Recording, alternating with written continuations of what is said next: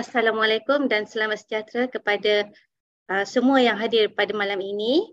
Yang saya hormati, Founder G100, Tuan Muhammad Zulkifli, VP1, Tuan SJ, VP2, Puan Malia, tim komiti yang bekerja keras untuk menjayakan malam ini. Ya, saya agak nervous sikit. Maklumlah, first speaker. Rakan-rakan uh, speaker, barisan-barisan speaker yang hebat dan uh, rakan-rakan dealers yang hadir pada malam ini. Dan anda semua yang hadir pada malam ini, saya saya tengok ada 278 orang yang dalam Zoom dekat uh, dekat YouTube saya tak dapat nampak. Tapi anda semua hebat, anda hadir untuk melihat kejayaan dan insya-Allah saya akan berkongsi sedikit kejayaan. Yang uh, kejayaan kecil saya lah, saya baru saja mencapai status founder master dealer. Uh, baru saja lagi uh, uh, bulan Januari yang lepas. Dan insya-Allah malam ini saya akan berkongsi sedikitlah pengalaman saya uh, sepanjang saya uh, bergelar PGBO. Okey, sedikit pengenalan lah uh, tentang diri saya. Uh, nama saya Nadira binti Mustafa. Saya berumur 39 tahun uh, dan saya berasal daripada Dungun. Kini saya menetap di Kuala Lumpur uh, dan saya um, bekerja sebagai seorang uh, penganalisa IT. Uh, kalau senang orang cakap programmer lah. Okay. Uh, masih bekerja uh, dan merupakan ibu kepada empat orang anak. Semuanya masih kecil-kecil lagi. Okey, ini adalah susu galus saya uh, dimulai oleh uh, tuan uh, mentor kita, Tuan Muhammad Zulkifli dan di, uh, di bawah beliau ada Tuan Azinuddin Abdullah diikuti oleh Tuan Adam Fahmi Ghazali, ibu saya dan uh, saya lah di bawah ibu saya ibu saya merupakan orang yang mem- memperkenalkan public gold kepada saya. Sebenarnya ibu saya ni dia adalah pembeli uh, Dina dan Golba yang tega lah sejak dulu lagi. Dia selalu kempen kat saya, belilah emas, belilah emas sebab dia tahu anak saya anak dia ni uh, tak suka emas, tak suka barang kemas, uh, tak minat lah. Ibu saya ni dia selalu beli uh, emas dan Dina uh, dan dia selalu bawa saya ke kedai emas tapi saya cuma hanya teman saja kat dia masa tu saya tak tahu pun apa apa kenapa mak saya ni suka sangat beli emas. Sebab bagi saya emas ni macam uh, susah nak simpan susah macam kenapa nak kumpul emas banyak-banyak? Jadi masa tu saya tak ada ilmu lagi lah. Jadi saya hanya tem- selalu teman mak saya sampai pada tahun 2020 masa tu uh, kita tengah PKP dan uh, saya berpantang ibu saya datang uh, menjaga saya ketika pantang. Dan ketika itu beliau nak beli bunga emas 20 gram jadi uh, beliau tak pandai menggunakan uh, apa uh, membeli secara online. Jadi saya bantu dia lah. Saya kan programmer. Jadi saya bantu dia lah. Uh, apa apa-apa yang berkaitan dengan online memang saya yang akan bantu dia. Jadi saya bantu uh, saya bantu dia beli secara online. Masa tu saya agak skeptikal lah sebab saya kata selamat ke nak beli uh, secara online ni. Uh, tapi saya buat juga sebab mak saya insist saya untuk buat, untuk beli. Ah, dan saya tolong dia, saya bantu dia, saya uh, uh, saya kemudian bila dah selesai segalanya saya bawa dia pergi uh, apa pergi ambil uh, bunga emas tu di branch Ampang. Dan bila saya nak pegang sendiri bunga emas uh, 20 gram tu uh, saya uh, terdetik di hati saya mudah sangat nak beli emas sebenarnya. Saya tak sangka sebegitu mudah transfer dan kita boleh pergi collect uh, sendiri emas dekat uh, dekat kedai macam tu. Jadi balik daripada situ saya buat keputusan untuk uh, tengok-tengok website public gold masa tu. Jadi saya sangat kagum lah dekat website tu.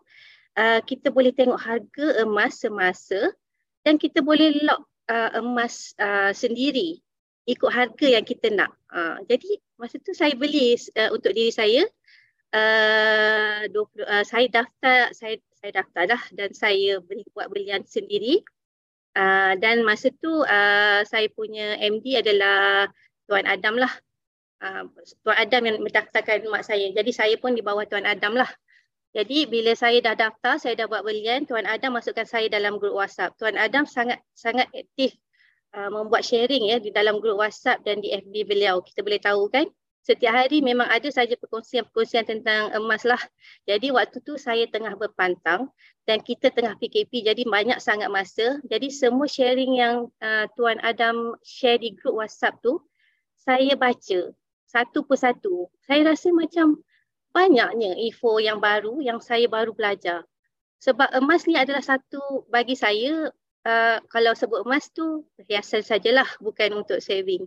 Jadi bila saya baca semua perkongsian yang Tuan Adam share, barulah saya tahu uh, banyak rupanya uh, apa kegunaan uh, dan uh, kebaikan emas ni lah. Jadi dari situ saya ambil keputusan untuk jadi dealer dan uh, sebab uh, mulanya saya untuk menikmati insentif belian sendirilah jadi setelah saya uh, ambil keputusan untuk menjadi dealer pada Disember 2020, uh, Tuan Adam masukkan saya ke dalam tim uh, grup uh, dealer di bawah bimbingan beliau. Jadi di situ uh, saya mula uh, belajar sikit tentang uh, sistem public goal. Uh, macam saya ambil ambil tahu sedikit lah tapi saya tidak terlalu serius lah sebab saya mula-mula saya tak terfikir untuk menjadi seorang PGBO yang serius lah sebab masa tu saya masih bekerja. Sekarang pun saya masih bekerja. Jadi saya anggap macam uh, saya nak buat uh, sebagai part time sajalah. Okey. Jadi uh, selepas saya menjadi uh, dealer, normal dealer je masa tu, uh, saya ada buat sharing lah. Sharing masa tu sikit-sikit di Facebook dan status WhatsApp. Jadi ada yang memberi respon. Uh, saya tak sangka juga ya. Rupanya ramai yang berminat dengan emas. Sebab masa tu uh, kalau tak silap saya ada uh, Gold Rush kan pada tahun 2020 tu. Jadi uh, ramai orang bercakap pasal emas. Emas uh, naik harga. Jadi semua orang macam mencari nak beli emas. Jadi uh, bila saya start buat sharing tu ada inner circle saya yang bertanya dan berminat untuk uh, apa mendaftar sebagai ahli uh, public goal lah. Terus uh, saya pun semakin uh, excited untuk meneruskan sharing di Facebook uh, dan di uh, Instagram saya. Selama setahun saya menjadi dealer, saya hanya ada 70 orang frontline lah.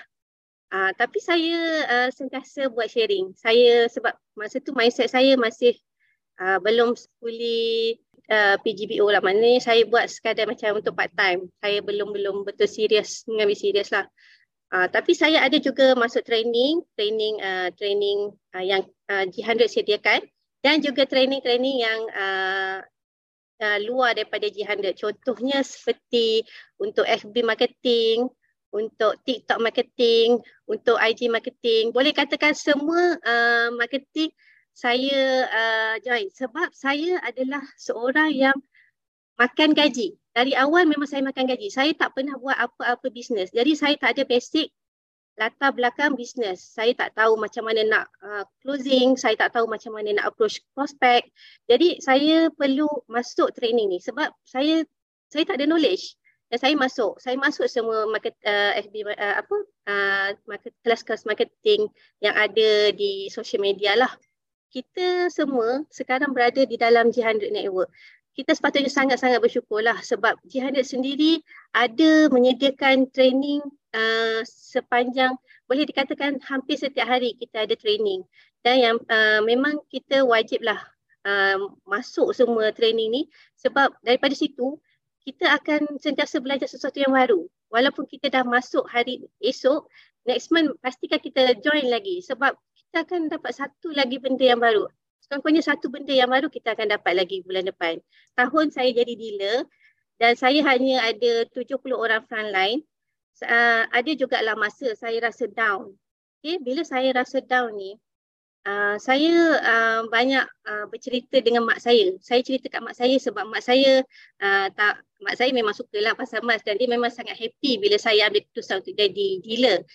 Dan uh, selalunya saya akan bercerita dengan dia lah uh, apa-apa masalah yang uh, berkaitan dengan public goal. Jadi bila saya down, uh, uh, bukan down lah, saya macam dah uh, give up. Uh, rasa macam nak uh, malas lah nak buat uh, sebab saya saya kan masih bekerja dan saya pun ada anak kecil. Okay, sebenarnya alasan saja tapi sebenarnya uh, uh, bila saya bercerita dengan mak saya tentang tu mak saya kata cuba uh, buat benda baru pula. Uh, jangan tulis dekat Facebook je, cuba buat benda baru pula. Uh, saya pun masa tu uh, ada baru start uh, live TikTok. Saya ada juga masuk grup TikTok. Saya cuba. Tapi saya barulah saya sedar yang saya ni saya uh, tak pandai sangat bercakap. Saya saya kurang uh, saya bukan kekuatan saya lah untuk bercakap secara live. Jadi saya buat juga uh, beberapa kali live di TikTok. Uh, kemudian saya uh, stop. So uh, dalam masa dalam masa tu saya masih tak tahu kekuatan saya dekat mana. Saya tak tahu uh, apa sosial media mana yang saya kuat. Saya tak pandai membuat copywriting yang bagus. Saya pun tak pandai buat live. Jadi saya tak tahu kat mana kekuatan saya. Saya cuba, saya dah cuba semua. TikTok pun saya ada cuba buat uh, apa uh, content sharing video kan. Uh, tapi semua tak menjadilah. Uh, kalau tengok uh, graf dekat business center saya tu mendata je dia tak ada exponential growth lagi masa tu. Pada suatu hari tu saya macam dah almost give up. Saya tengah browse Instagram, Lepas tu saya ternampak beberapa uh, posting daripada dealers dekat, dekat Instagram yang menarik perhatian saya lah. Uh, lepas tu saya mencuba, saya terus mencuba di Instagram. Bila uh, saya mula di uh, di Instagram, saya rasa saya uh, saya seronok. Saya seronok, uh, saya rasa macam sesuai untuk membuat posting di Instagram. Jadi saya mencuba saya tak cuba sekejap saja ya. Saya cuba lama juga. Bermula daripada Februari 2022, uh, saya mula aktif di Instagram dan saya mula mendapat, mendapat rentak di sana lah. Uh, jadi bila dah dapat rentak tu, saya rasa seronok balik. Dan uh, daripada situ, saya bila saya dah dapat rentak, saya tak berhentilah. Saya teruskan juga uh, dan Alhamdulillah uh, dalam masa beberapa bulan sahaja saya unlock Club 100. Saya unlock juga uh, Club uh, 365. Saya unlock uh, Master Dealer dan terbaru saya berjaya. Alhamdulillah saya berjaya uh, unlock Founder Master Dealer.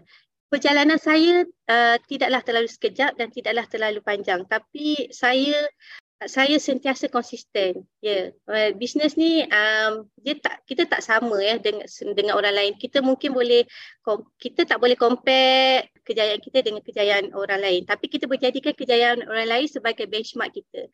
Bila mungkin ada orang yang berjaya dalam masa yang singkat, tapi uh, mungkin kita perlukan lebih masa untuk mencapai kejayaan kita. Kita berada di dalam timeline kita sendiri. Jadi apa-apa saja yang berlaku anggapkan ia sebagai pengalaman dan pengajaran kepada kita. Jangan give up, uh, konsisten dan cuba benda baru macam apa yang telah saya buat lah. Itu yang saya nampak. Uh, bila saya tak berjaya di uh, Facebook, uh, saya cuba di TikTok, saya, uh, kemudian saya cuba juga di Instagram. Jadi perjalanan tu sebenarnya mengajar kita uh, memberi pengalaman kepada kita kita eh, kita akhirnya kita akan tahu kekuatan kita di mana. Untuk uh, sehingga Januari tahun ni saya baru unlock lah uh, founder master dealer. Uh, dan sekarang saya punya frontline ada lebih kurang dalam 630 orang setakat hari ini uh, dan uh, insyaallah saya target untuk uh, 1000 frontline uh, financial year untuk tahun ni saya cuba InsyaAllah saya, uh, itu dah ada dalam action plan saya tapi kita letak saja, kita tak tahu macam mana kan. Uh, letak je kita punya uh, target dan kita go with the flow. Apa yang saya perasan, bila kita berada, uh, bila kita dah mula ada offline event, uh, pastikan kita cuba untuk uh, join uh, event-event yang diadakan sebab dia punya uh, dia punya environment tu lain tau. Uh, online dengan offline punya event. Bila kita berjumpa bila kita bercakap dengan uh, secara offline uh, dia punya feel tu lain. Contoh masa saya pergi pada MDC kali kedua uh, baru-baru ni pada bulan 9 yang lepas masa tu first time saya jumpa dengan dealer-dealer master dealer master dealer lah. Dia punya aura tu lain, uh, dia punya pemikiran tu lain. De- dekat situ kita boleh uh, rasa aura positif dia tu. Saya tak ada dengar 3C uh, pun daripada mana-mana uh, dealer di sana. Apa yang saya dapat, saya dapat belajar banyak benda lah uh, masa offline event ni. Jadi bila ada peluang, cuba uh, cubalah join mana-mana offline event ni sebab dia punya feel tu memang lain. Okey, ni antara achievement saya sepanjang uh, financial year uh, daripada bulan Mei sehingga bulan Disember saya konsisten mendapat top producer. Uh, saya pun tak sangka sebenarnya sebab sepanjang uh, financial year yang lepas saya memang hanya beberapa kali je saya dapat uh, top producer tapi bila saya dah dapat rentak saya saya pun uh, konsisten saya teruskan dan uh, ada yang tanya saya macam mana saya unlock master dealer uh, menjadi founder master dealer dalam masa yang singkat. Uh, saya bagi tips kat dia tengok business center tu hari-hari. Kita uh, kita tahu kita di mana. Okey, kita on track ke kita uh, kita tak. Okey, bila kita nampak uh, kita punya uh, progress macam mana, jadi uh, kita tahu uh, kita kena kejar uh, berapa berapa frontline lagi. Kita setkan uh, kita punya target uh, untuk kita capai dalam bulan ni berapa orang frontline, bulan depan berapa orang frontline. Make sure kita sentiasa on track. Okey, jadi business center yang ada yang disediakan oleh uh, Public Go tu gunakan sebaiknya dan uh, make sure kita sentiasa on track lah. Saya uh, ada banyak kekangan juga. Uh, yang tadi saya cerita saya tak ada pengalaman bisnes, saya tak ada pengetahuan emas. Jadi apa yang saya buat, saya uh, saya hadir training yang disediakan oleh G100. Saya baca buku, blog mentor tu saya memang khatam banyak kali dah.